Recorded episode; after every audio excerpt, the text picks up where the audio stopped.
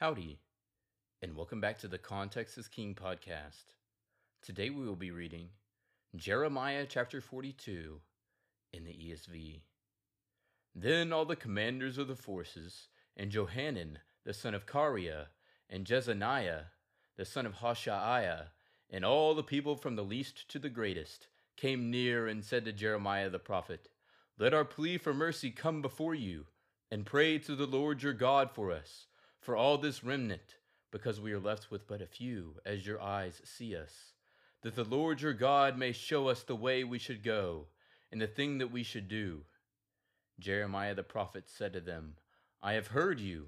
Behold, I will pray to the Lord your God according to your request, and whatever the Lord answers you, I will tell you. I will keep nothing back from you.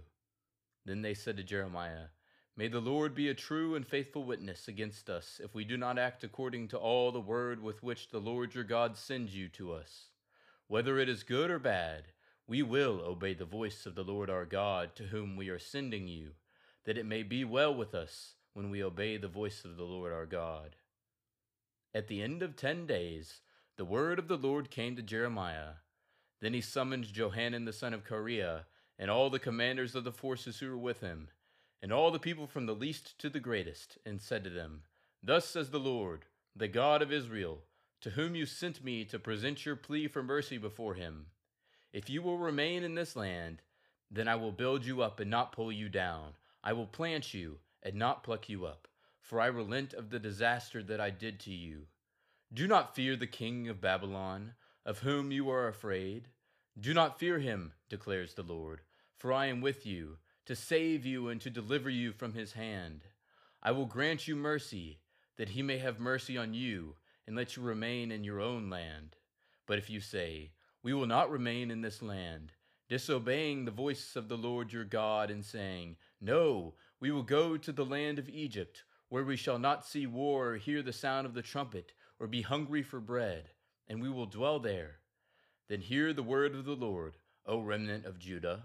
Thus says the Lord of hosts, the God of Israel If you set your faces to enter Egypt and go to live there, then the sword that you fear shall overtake you there in the land of Egypt, and the famine of which you are afraid shall follow close after you to Egypt, and there you shall die. All the men who set their faces to go to Egypt, to live there, shall die by the sword, by famine, and by pestilence. They shall have no remnant or survivor from the disaster that I will bring upon them. For thus says the Lord of hosts, the God of Israel As my anger and my wrath were poured out on the inhabitants of Jerusalem, so my wrath will be poured out on you when you go to Egypt. You shall become an execration, a horror, a curse, and a taunt. You shall see this place no more. The Lord has said to you, O remnant of Judah, Do not go to Egypt. Know for a certainty that I have warned you this day, that you have gone astray at the cost of your lives.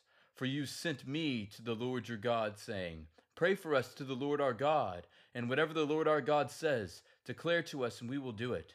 And I have this day declared it to you, but you have not obeyed the voice of the Lord your God in anything that he sent me to tell you.